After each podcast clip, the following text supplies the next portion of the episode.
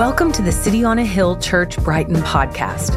We exist to help people love, trust, and follow Jesus in everyday life. We're glad you're here and thanks for listening. More information on the life and mission of City on a Hill Church can be found at coahbrighton.org. That's C O A H Brighton.org. Good evening, church. Uh, we're excited to be in a new teaching series uh, through the book of Esther. Just a show of hands, has anybody ever studied Esther before? Uh, anybody the first time maybe looking at the book?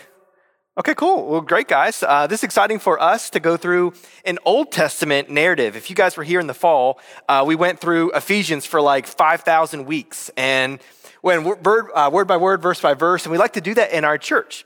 Uh, this week, we're just going to spend, uh, this series, we're going to spend four weeks on the book of Esther. It's a really flowing uh, story together, and I really want you to see something about God. And when you don't see Him on the surface in your life, He's always working behind the scenes. And so, as we begin, I want to ask you a question, kind of a polling question. Um, have you ever felt that um, God has promised you something in your life in the scriptures? But it's just not happening in your life. You guys what I'm saying? Um, like he's promised you joy, but what do you experience? Sorrow. Like in the scriptures, he promises you peace, but maybe in your life you feel chaos. Or maybe he's promised you good, but all you have is struggle. Like, have you guys ever been in that spot? And that's where the Jewish people find themselves in the book of Esther. They're somewhere between God's promise and the promise's payoff. Guys, see, the book of Esther takes place in this specific time period between 478 and 473 BC, where many of the Jews during this time are actually in captivity away from their homeland, away from their culture, away from how they worship God because of the Babylonian exile. And the Jews are wondering, like many of us at times, has God forgotten me? Does God care about me? Like God promises all this stuff in scripture. He seems like he cares for all of these characters in the Bible and talks to them and cares for them, but what about me? Will he not provide and protect me like he has the people in Scripture? And so, what God does is that He gives us this book, this story of Esther, and He wants to set the record straight once and for all. And here's what I think He wants us to get in this book He wants us to know that He does not forget about us, and God will always be faithful to his promises for us. Amen? That's the big takeaway I want you to get in the entire book. God has not forgotten you or your life or your story, and he will always be faithful to fulfill his promises to you. The book of Esther, guys, is such a unique book. We're going to get into it. I'm just giving you some introductory remarks so we can get a Denise, yes. Oh man, I wish I could give you a hug. It's so good to see you and have you back. Man, so good to see you, girl. Denise helped start this church, and I am so happy to see her. Sorry if I embarrassed you. I was just, man, so good to see you, girl. All of you, it's wonderful to see. Denise in particular, though. Sorry, Denise, for embarrassing you. Man, it's good in my heart. Uh, yeah, the book of Esther is such a unique book uh, in that it never mentions actually the name of God. In 10 chapters, you never hear it say God. Lord, Holy One, anything. You never hear the name of God. You never hear him speak. He's never spoken of. And that's pretty interesting and very rare for the 66 books that make up the Bible. But why does God choose to include this story that doesn't include his name, doesn't include things about him, things that say things about him? And it's to show you this very important truth that we all need in pockets of our life. So let me give you this point here. Why does God give us this book? To show us that the hiddenness of God does not mean the absence of God. And for some of you, you need to hear that today for your own life, or for some of you, you need to store that in your back pocket for the future. Just because God seems hidden in the circumstances of your life does not mean that he is absent in your life. Just because you can't see God at work does not mean that he is not working. And even though God's name isn't mentioned in this entire book, his fingerprints are. His invisible hands of sovereignty and providence and faithfulness are actually pulling strings behind the scenes throughout this entire book to provide and to protect his people in the midst of adversity. In church, he'll do the same for you, and he's doing the same for you. Guys, the book of Esther tells us this wonderful story of this Jewish girl named Esther. Her name actually means star. And she becomes this queen of Persia, and God uses her to save her people from a plot that's sent against them to destroy them. She's assisted in this rescue mission by Mordecai, her cousin, and her current guardian. This whole thing takes place in the city of Susa, one of the Persian capitals, during the reign of King Ahasuerus, uh, but he's better known in the Greek name by King Xerxes I. At this time, some of the Jews were actually allowed to return to Jerusalem, but Esther and Mordecai weren't allowed to go. They were stuck in captivity in Persia. As a minority group in Persia, the Jews were viewed as suspicious people, and they faced common threats to their whole existence. And this historical narrative is given by God to show you, to show me, that God never forgets his people and that he is always faithful to fulfill his promises towards you. So, guys, you might be thinking right now in your life, or have you felt this? God, why aren't you answering my prayers? Like, where are you right now? Like, God, do you not hear me? Why do I feel like my prayers are just kind of bouncing off the ceiling? Maybe you're not in that place now, but you've been there, or maybe you're heading there. And I want you to see again, though uh, you may not see God's hand working in your life, it's always working behind the scenes like a puppet master pulling the strings of circumstances and events and relationships to work his good out for you. Does that make sense? So, church, I hope that you're encouraged through the next four weeks. I hope you can grasp that even when you can't see God's hand in your life, you can trust his heart is good towards you. So, here's what I want you to take away. This is kind of the big uh, main idea that you're going to get for today. That listen, when you're between God's promise and its payoff in your life, I want you to trust that God's invisible hand is working in providential ways for your good and his glory. Can you say amen? Amen. Okay, guys, let's jump into the book. Verse 1 of Esther, chapter 1. We're sort of going to work through these two chapters pretty quick. I'm going to give you some commentary, but it's a lot of Bible study that we're going to do over these four weeks. Verse 1 We begin in the days of Ahasuerus, the king who reigned from India all the way to Ethiopia over 127 provinces. It's a lot of land. In those days, when he sat on his royal throne in Susa, the citadel, the capital of Persia, this was the third year of his reign. Guys, he gave a massive feast for all of his officials and his servants. And guys, listen, this was like the party of all parties. Like you thought in college you went to a cool party with a lot of people, you had no clue how big this party is. Verse 4 tells us that this party lasted 180 days. This is the ultimate frat guy. This is a wild party. That's a six month party if you know math. and the king spared no expense. Verse 4 says that he threw this party for himself. Why? To show off the riches of his glory that he had and the splendor and the pomp of his greatness. This is a pretty arrogant guy. And boy, did this guy have riches. Verse 6 and 7 says that the king's guests sat on couches of gold and silver. Now, listen, I've been to a lot of your houses. You jokers don't have gold and silver couches, neither do I. This is wild. And you guys have given me beverages at your house, but this party, they were drinking fine royal wine served from golden vessels. They spared no expense. Now, that's a lavish party. Guys, most parties I go to are with my kids, and they're like Paw Patrol themed. And I'm sipping Sprite out of a Paw Patrol themed mug. Like, this is a whole different level of party that I'm not used to, and probably you're not used to. As the story continues in verse 5, we learn that the king concludes this 180 day marathon party with none other than a seven day mega after party. This is wild. Like the ultimate frat guy wins all the points with his friends in college, like the ultimate party. Now, after this seven day party, or excuse me, this seven day party was for a different set of people than the officials or the leaders in the land.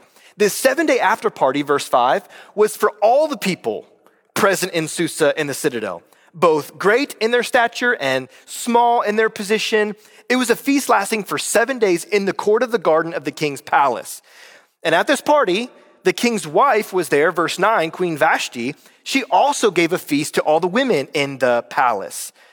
Verse 10 On the seventh day of this after party, after the 180 days of partying, when the king's heart was merry with wine, which, by the way, is just an Old Testament way of saying that the king was sloppy drunk, he commanded his leaders, verse 11, to bring Queen Vashti before him with her royal crown on her head in order to show the people and the princes all of her beauty, for she was lovely to look at. Now, guys, on the surface, this sounds like a really innocent request by the king. But in reality, this king was requesting his wife to put on a show of modesty with her body for he and his buddies. Verse 12, but Queen Vashti has self respect as she should, and she refused to come at the king's command delivered by the eunuch. Again, good for her, right?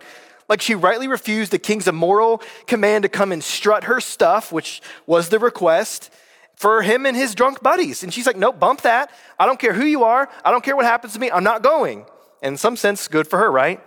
But boy, did that tick off this selfish, sinful king. Verse 12 says that the king became enraged and his anger burned within him. So, verse 13, here's what happens the king does the equivalent of a temper tantrum Facebook post. Okay? He airs out his grievances to the public and he asks for the opinions of the lawyers in the land what he should do to punish her. So this guy's a jerk, is all we're learning, right? Verse 15, he's like, guys, what do you think? Uh, according to the law, verse 15, what is, what is to be done to Queen Vashti? Because she has not performed the command of the king delivered by the eunuchs. Then comes along this one dude named Memucan, who probably trolls people on social media from his mom's basement. No disrespect if you live in your mom's basement, but you, you get the kind of stereotype of this guy. He just trolls people on social media all day. And here's how he responds to this Tentra Tantrum uh, Facebook post. He's like, Yeah, not only against the king has Queen Vashti done wrong, but also wrong against all the officials and all the people and all the providence of the king. For the queen's behavior will be made known to all women, and then they'll cause them to look at their husbands with contempt and say, The king commanded Queen Vashti to be brought before him, and she did not come. So, dude basically is saying, bro, she not only embarrassed you in front of all your friends, but she did it in front of your entire kingdom. And if you don't punish her, she's going to inspire all the women in the land to disobey a man's command, and we can't have that now, can we? Pretty sexist comment. Can we all agree? I didn't say it, okay? Just reading you what the Bible says, okay? No emails after church on this one, right? Verse 19. But Memucan concludes these sexist comments in verse 19, saying, If it pleases the king, let a royal order go out, and let it be written among the laws of the Persians and the Medes so that it may not be repealed. Here's the first thing that Vashti is never again to come before the king. So Memucan's like, hey, king, banish her so she can never come before you again. Then, number two, let the king give her royal position to another who is better than she. So his second option is don't just banish her, but divorce her. So when the decree is proclaimed throughout the kingdom, all the women will be afraid to disobey a man's commands and they'll honor their husbands. So basically, Memucan says, King, you got to create a law so that our women don't disrespect us like they disrespected you. So basically, all these dudes that are together are just afraid of their wives. is what's happening. They're like, you got to create a law so they don't tell us no. Now, keep in mind, keep in mind, the incubator of stupidity is at the highest point it's ever been for this king. The king's drunk, his ego's wounded, he's been hammered for 187 days. The advice of his friends are terrible, who's been drunk for 187 days. So obviously, this story will not end well. Verse 21. So the king hears Memucan's half baked idea to divorce Vashti, to get his law out. And the advice, it says, it pleased the king and the princes, and the king did as Memucan proposed. And the verse chapter, or um, then chapter 1 ends in verse 22 with the king, 22, sending letters to all the royal providences, to every province in its own script, and to every people in its own language, that every man be master in his own household and speak according to the language of his people. That's chapter 1. Do you see anything about God in here? You see a pagan king getting drunk with his people, mistreating his wife, there's nothing about God in here, right? Why is this book in the Bible? What's happening? Chapter 2, verse 1 starts with this Well, when the anger of the king had subsided and he remembered Queen Vashti and what she had done and what had been decreed against her, aka the king sobering up and he feels bad for overreacting. He knows he messed up. He misses his wife. He can't take back the law that he put in place because it was a legal decree and it was punishable by death if he violated it. So he's feeling sad, verse 1 tells us. He's lonely, he's ashamed. Then his dumb friends come rolling in again. And rather than encouraging him to repent and reconcile with his wife, Queen Vashti, they create a horrible plan to try to cheer him up. So they say in verse 3 Let the king appoint officers in all the provinces of his kingdom to gather up all the beautiful virgins to the harem and Susa, the citadel, under the custody of Hegai, the king's eunuch who is in charge of the women. Let their cosmetics be given to them. Let the young women who pleases the king become queen instead of Vashti. So this pleased the king, and he did so. So if you're listening to this story, you heard right. This advice is incredibly dumb and stupid by his friends. So the king mandates a kingdom wide, over sexualized beauty pageant for virgins. Yes, that is as terrible as it sounds. That was the advice for this king. And worse than that, the grand prize for winning this beauty pageant was that this woman who didn't know this king had to marry this self absorbed, selfish king. What a terrible first place trophy, right? We did an axe throwing thing with some of our leaders, right? And you thought that little like trophy that was this tall was terrible.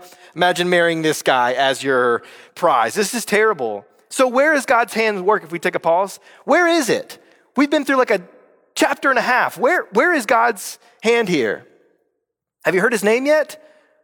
Where is he at work? Where's the rescue of the Jewish people? All we are is just watching this complete crazy drunken party and this queen that gets divorced when she stands up for herself. How in the world is God going to rescue the Jewish people? Makes no sense. But you begin to see God, the, the puppet master, working behind the scenes, pulling the strings of circumstance and events and relationships, not circumventing our free will but working in the midst of evil kings and evil people to set up something. Do you see? Guys, for your life, just for a moment, think about your life may seem just as chaotic. The things that have caused you issues right now might be as bad as the king. And you might be like Queen Vashti, where something happened against you, where you were just trying to be moral and upright and say no, and something bad happened to you. You might be like Esther, just living in a foreign land away from your family, and all of a sudden, you're going to learn she's kind of dragged in this mandated beauty pageant. And I want you to see that maybe your chaos is actually in control in God's hand. Maybe that hardship isn't God abandoning you, but setting something up for you. Do you see what I'm saying? Let's keep reading. Here's where we begin to see God's hand at work. Verse 5. Now there was a Jew. You can see the entrance of God's people at this point. He was in Susa, the citadel, and his name was Mordecai, who had been, verse 6, carried away from Jerusalem among the captives and carried away with the king of Judah, with whom Nebuchadnezzar, the king of Babylon, had carried away. And Mordecai was raising Hadassah. That name just means myrtle. But she changed her name when she got in this beauty pageant to Esther, meaning star. And the daughter of his uncle, for Esther, listen, she had neither father and she neither had mother. And guys, we can assume that her parents might have actually been killed in the Babylonian takeover. Either way, we know that Esther is an orphan girl and her older cousin is raising her. So the young woman Esther, it says that she had a beautiful figure, she was lovely to look at. And when her father and her mother died, Mordecai, her older cousin, took her in and raised her as his own daughter. And you already begin to see that God is caring for Esther behind the scenes. Yes, her mother and father died. Yes, they may have been killed. Yes, she's in captivity. Yes, she's away from the promised land. Yes, she is isolated, alone, and confused. Why would you do this, God? And he sends her older cousin Mordecai to begin to reflect the care of God in her life. And he won't stop there. My friends, you might need that encouragement. I don't know what your past looks like. I don't know what you've been through, but you have might have felt like Esther, Why did you allow this to happen in my past? Why am I so like this? What is going on with my life? Do you not care about me? And you'll see God behind the scenes pull strings and circumstance and begin to use that hardship for something good in your life. Now, the text says in verse 8 when the king's order, meaning this mandatory virgin beauty pageant, was proclaimed, and when many of the young women were gathered in Susa, the citadel in custody of Hegai, Esther was also taken in the king's palace and put in custody of Hegai, who was in charge of the women. Now, did you notice what the text says here? Esther was taken. She was taken in the king's palace. Guys, she was put into custody. This was not a voluntary beauty pageant for her. She was taken by force. But it's here we see that God works behind the scenes to set up Esther, to bring about his promises and his plans. And so when things may look the worst for you, like they did for Esther, not only was she in a foreign land, but now she's forced into a beauty pageant. When things look worst is maybe when God is doing something best. Does make sense? We got to soak that in deeply for us. When things may look the worst, can God turn it and make it look for the best? If I can pause for a moment, wasn't that what Good Friday was about? That God can take something so terrible as the crucifixion of an innocent God man, Jesus, something so evil and so bad, God can turn that, and that very act of crucifixion was your very act of salvation. God can take something so evil and so wrong and turn it about for good. And for some of you, you need to, you need to drink that in. Whatever happened to your past, whatever's going on with you, God can take what's evil and wrong and use it as a setup to bring about good in your life. Now, I looked like I was doing some Dragon Ball Z there for a moment, so no memes online, but it's a little bit what I was looking like there. But you see the point I'm trying to make, right? Verse 9. And the young woman Esther pleased the king. She won favor in his eyes. And he quickly provided her with cosmetics and her portion food. And she was given seven young women in the king's palace to help her with her treatment. And he put her up in the best place in the harem. So basically, the king saw her. She's forced in this beauty pageant. There are thousands upon thousands of women that are virgins in this scene. The king catches her eye. They catch each other. He says, I'm going to treat you to the best spa imaginable in my kingdom. And that's where she begins to go. Verse 10 Esther had not, though, made known her people or her kindred known to the king. She didn't want him to know that she was Jewish because they had beef with each other, the Persians and the Jews. For Mordecai, her older cousin, was giving her some advice and said, Hey, don't, don't make known your nationality because we are hated amongst these people. And if you're known, you'll be killed. So now fear strikes her heart. Oh man, her life is terrible. Mom and dad dead, in a different country, forced in this beauty pageant, and now she, if her identity makes known, she's gonna, she's gonna get killed. Verse 11, and because Mordecai cared for Esther as his daughter, what did he do? Verse 11, every day he walked in front of the court of the harem to learn how Esther was and what was happening to her. And then here's where the plot thickens. Here's where it gets real here. Verse 12. Now, when the turn came for each young woman to go into the king's presence, so now the king's not just looking at the options. You're allowed to actually have this moment with the king. Some of us are bachelor or bachelorette fans. This is the one on one date, if you guys want to know an equivalent. Some of you are like, oh my gosh, he's know I watch Bachelor. No, God knows. I'm just kidding. Calm down. Calm down. Um, but this is the one on one moment with the king. And so here's what happens.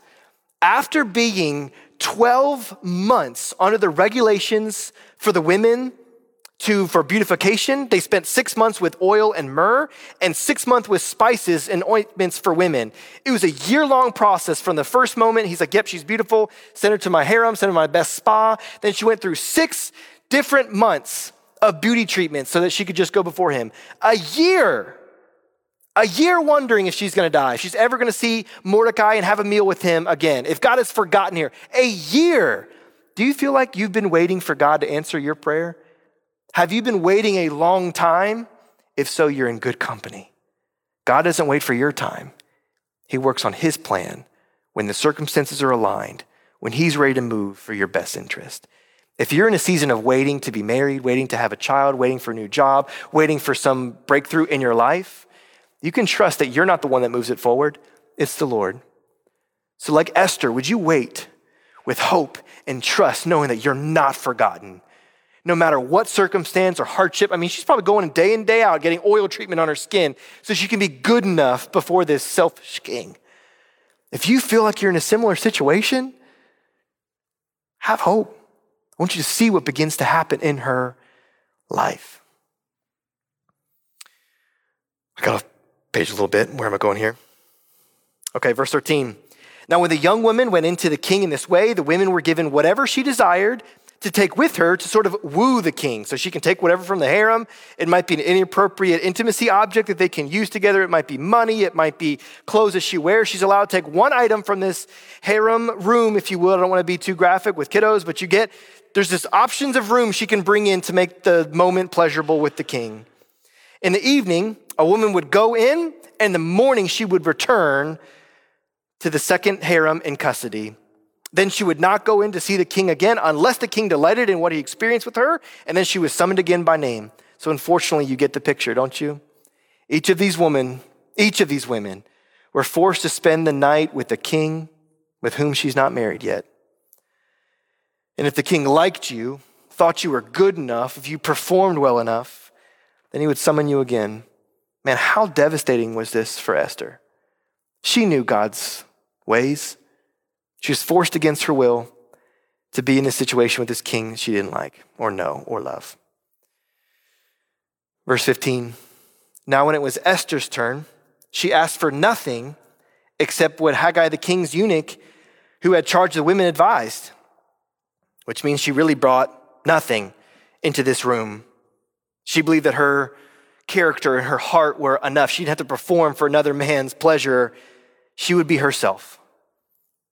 Now, Esther was winning favor in the eyes of all who saw her, verse 16.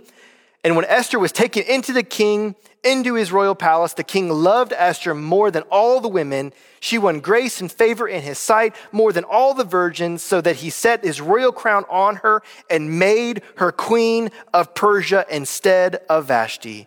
Guys, she was different than the rest. She knew her worth and didn't try to woo the king with anything else but her personality. She knew that God could even take something so evil and atrocity that was happening to her, and he can even use this for good. So she walks forward confidently knowing that she, God can take a terrible situation that should have not happened in her life, and she turns it over to him. Says, God, will you somehow use this for your good, for my good, for your glory? Verse 21.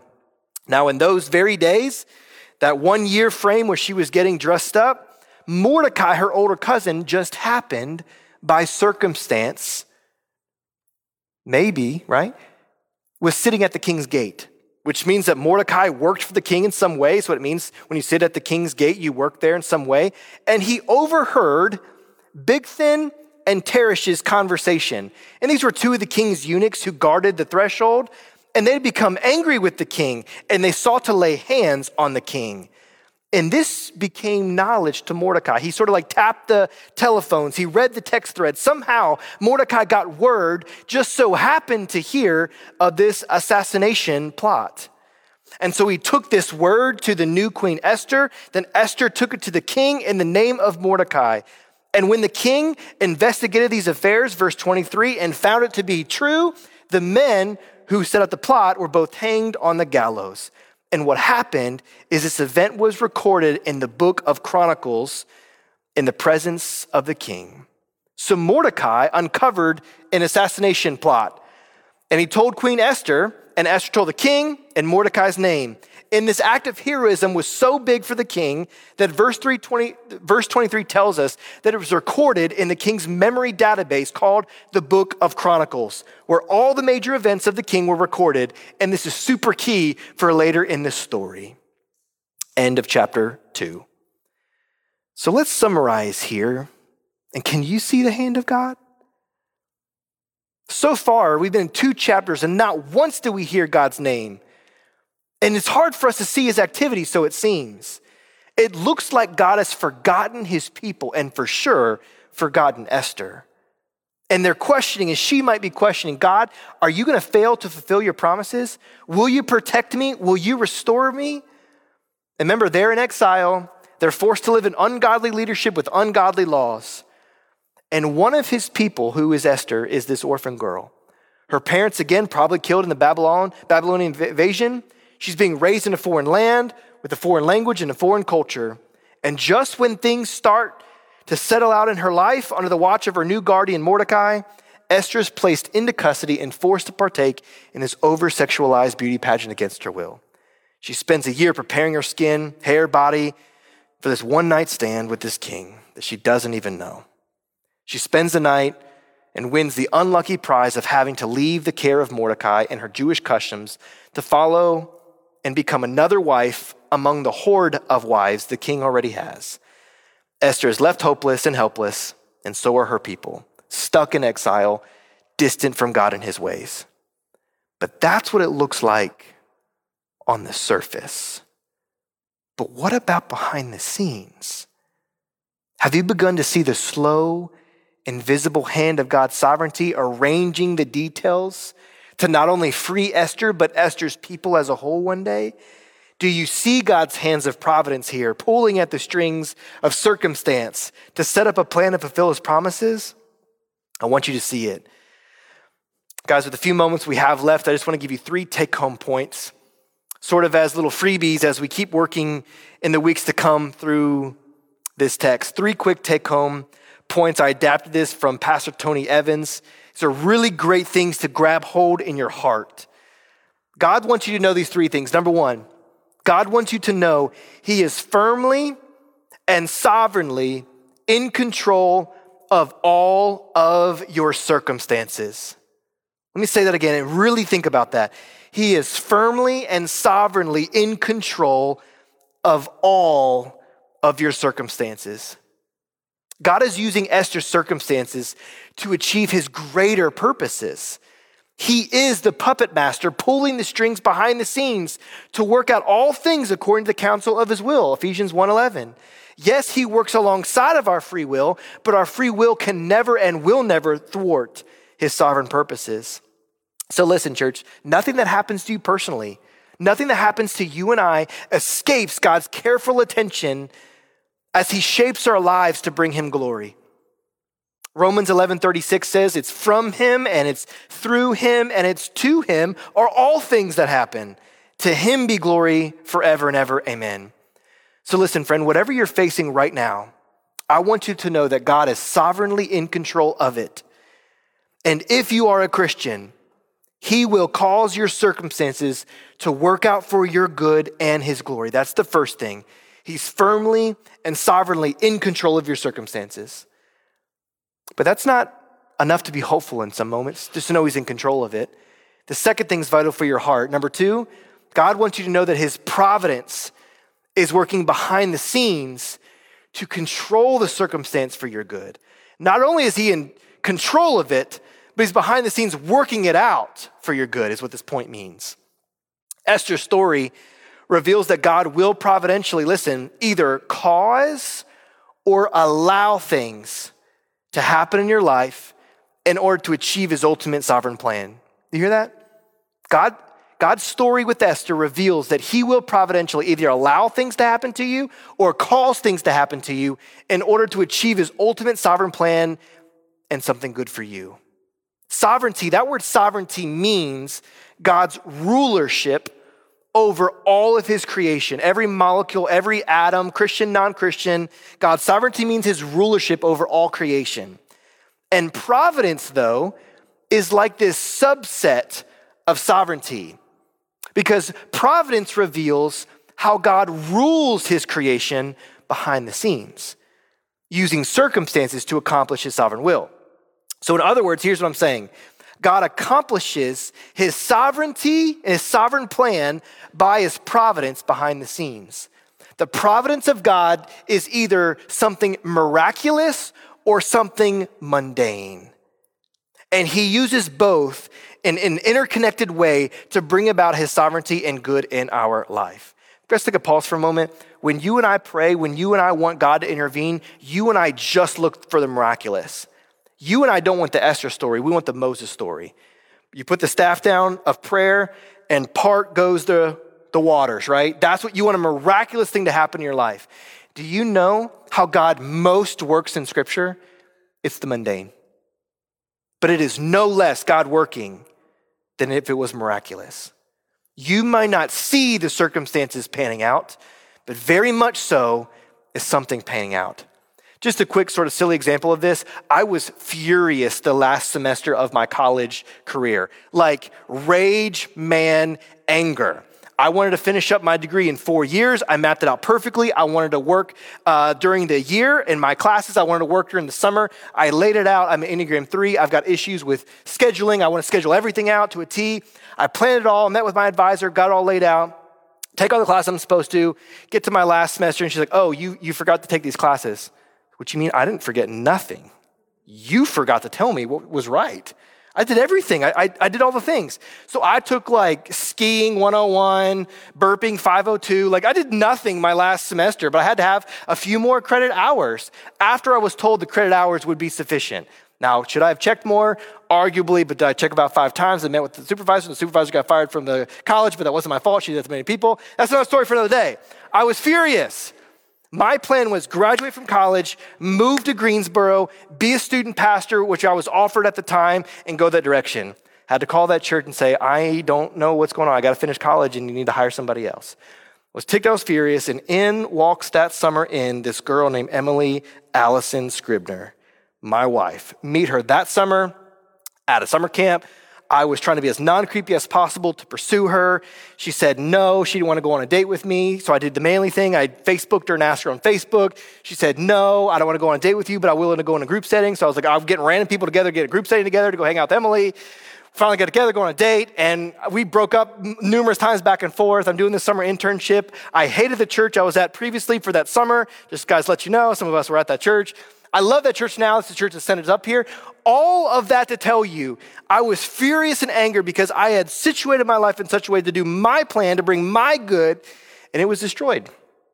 Simple explanation the credits weren't enough. But that ruined what I felt like my life. Now, I, I do want to say there might be worse things that happen in your lives. Uh, of course, I'm not trying to downplay what happened in your life, but I'm just telling you, I had everything organized, but it was God's sovereign plan behind the thing to blow it up. Nope, blow it up. You, you, uh, you're not going to Greensboro. You're going to go to this church. Nope, you're going to meet this girl. Nope, you're, you're, you end up going to go this path. Then a couple years down the road, here we are in Boston. We're all together, together. So I want to just share a moment in my life how frustrating, how angering it was to say goodbye to a job that I, was like my dream job with the church that I first heard the gospel in, that I first took a trip to Boston. All those things were so near and dear to me, and it blew up. I never would have met Emily. We never would have moved to Boston. I didn't meet Emily, we, we could I have biological kids one day? I, I, I have no idea, but Emily and I, the way our bodies work together, we've talked about, we're not able to have biological kids. Would I not have Kiana and Shisera? All of these things. And I was some angry turd kid in college that was just angry that God didn't care for my life and I wasn't able to graduate college on time. So you might have something heavier for you something that's more heartache than just graduating college late. But God works no different for you than He did for me and all the other characters in the scriptures. God providentially is working behind the scenes. Guys, what are the odds that the king calls a party and gets drunk beyond belief? Like, what are the odds that he calls his wife to show herself and she rejects him? And then he passes a law divorcing his wife, requiring virgin to participate in a beauty pageant race to be queen. Then what are the odds that Esther would just be in that land and be an unmarried Jewish woman? What are the odds that the king finds her more attractive than all the other women in the land? What are the odds that she wins the competition, marries the king, and becomes the queen of Persia? What are the odds that just two guys are plotting to kill the king and Mordecai just happens to hear the plan? And then he happens to gain access to Esther when that's difficult because she's the queen to let her know the assassination plan. And the king just so happens to trust this new wife he has to do this investigation plan with two guards that he trusted. What are the odds that this that, that the claims would come back that would have enough evidence to prove these guys as guilty? What are the odds that Mordecai's now name would be written down in the king's chronicles, which would be a huge thing later we're going to come in the coming weeks? Listen, what are the odds? There are no odds with God. It's only his providence moving through details to bring about his ultimate good. There are no coincidences, there are no odds. It's all a part of the plan. I want you to hold that and see that. Whatever struggle, whatever difficulty, whatever hardship, there are no odds. It's the plan. So listen, when you begin to understand, like I am just beginning to and struggling to, when you begin to understand God's sovereign plan and his providential ways to make it happen, you'll begin to be conscious of his fingerprints. When he seems absent, you'll be able to look backwards and say, wait, wait a second, wait a second. I didn't graduate college so I could meet this girl, and I meet this girl, we can't have kids, we can't have Keanu and we moved to Boston, and all these things begin to happen. I can look backwards, I can see God's fingerprints. It's almost like the, I don't know, like the whatever the dark light is at like some rave party and you can see all the, I don't know, maybe I went crime scene there for a second, but you get what I'm saying? You kind of look backwards and you can see all the fingerprints. Guys, that's what I want your heart to see. Look backwards for a moment. It might be hard to see how God is working, but maybe it's because He's still working it out for you. Last thing I want you to see here, number three, when you can't see God in your circumstances, when you can't see Him, you're trying hard, you're praying, we need to remember that there is far more happening behind the scenes than what we can see. So I want you to do three things when you can't see and you're struggling and you're bitter and you're wondering, why is my life happening the way it is? Three things. I want you to trust, I want you to wait, and I want you to walk in faith. I want you to trust, I want you to wait, and I want you to walk in faith. Listen, you might be in the place the Jews found themselves in this point in history today. In this life, you will have moments like Esther faced when God promises you something in scripture, their protection, that they would have the land of milk and honey, that they would be at Jerusalem. That's what Esther was promised. But you don't see how it's possible. You might feel in that same spot right now. And not only does it look impossible for you, but your life situation might be just getting worse. You look at the promises like Romans 8 28, and you're like, and we know for those who love God, all things work together for good. And you're like, good?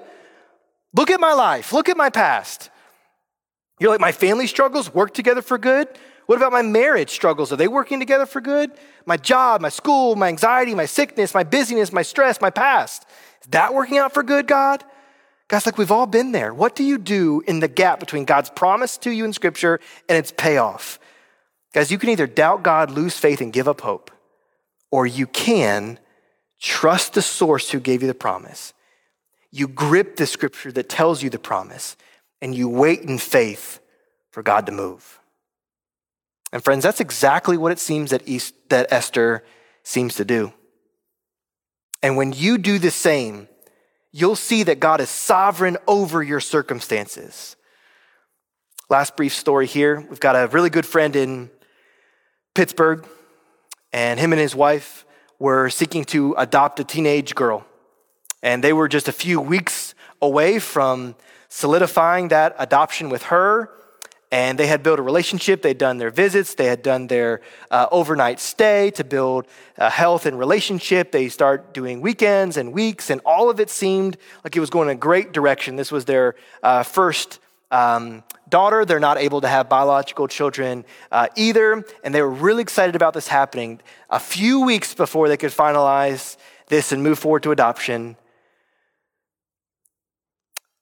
change in circumstance happens with her and the family. She is removed from that home. There's no sin that happened there. There wasn't anything immoral. There's nothing wrong, but a whole change of search situations for them. And he and his wife were devastated. They had one more weekend with her. Our church and student ministry had gone up that week to spend time with them. She had heard the gospel from some of our students. She gave her life to Christ, and they never got to see her again. The only thing that gives their family hope is that maybe we went through all the heartache thinking that she would become my daughter just for her to become my sister in Christ. And for him and his wife, they said, That's, that's enough for me to know that the circumstances and the situation didn't end up how I wanted it, but exactly how God designed it.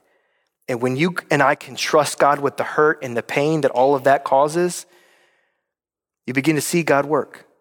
And with that hurt and with that pain, you trust in heaven that God will heal all that's undone, all that's left in pain. And this is the hope we have. Isaiah 55, 8, 9. My thoughts are not your thoughts, neither are my ways your ways, declares the Lord. For as heavens are higher than the earth, so are my ways above your ways, and my thoughts above your thoughts. Esther is a part of a much larger story, friends, that runs all the way from Abraham all the way to Christ and through him to the church. If these two guards would have succeeded in their plan to kill the king, the Jewish people as a whole would have been destroyed, and your Savior would have been destroyed. The option of him getting to his line would not have happened. You and I would be left in our sin. We would never have eternity. And so it just happens behind the scenes, the puppet master puts Mordecai en route to hear two guards and assassination. And you follow that line, and you have a Savior that died for you on the cross. Something so simple, something so random, meaningless, was on the path for something for God's glory and your good. Would you trust Him? So, as we conclude, church, remember when you're in between God's promise and its payoff, would you trust that God's invisible hand is working in providential ways? to bring you good and his glory. Let's pray.